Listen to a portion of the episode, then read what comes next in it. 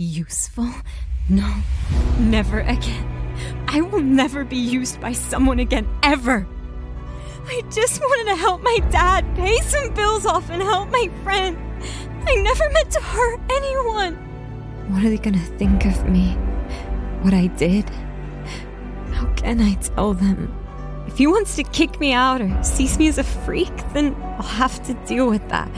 Maybe if I can convince him I won't do anything, then he'll forgive me, even though I don't deserve it.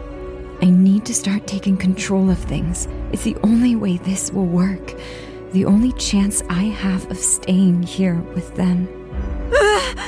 Let go of me! Not again! You're not taking me away again! I'll kill you this time! Dad? I'm killing. Oh god. I'm dangerous. I need help.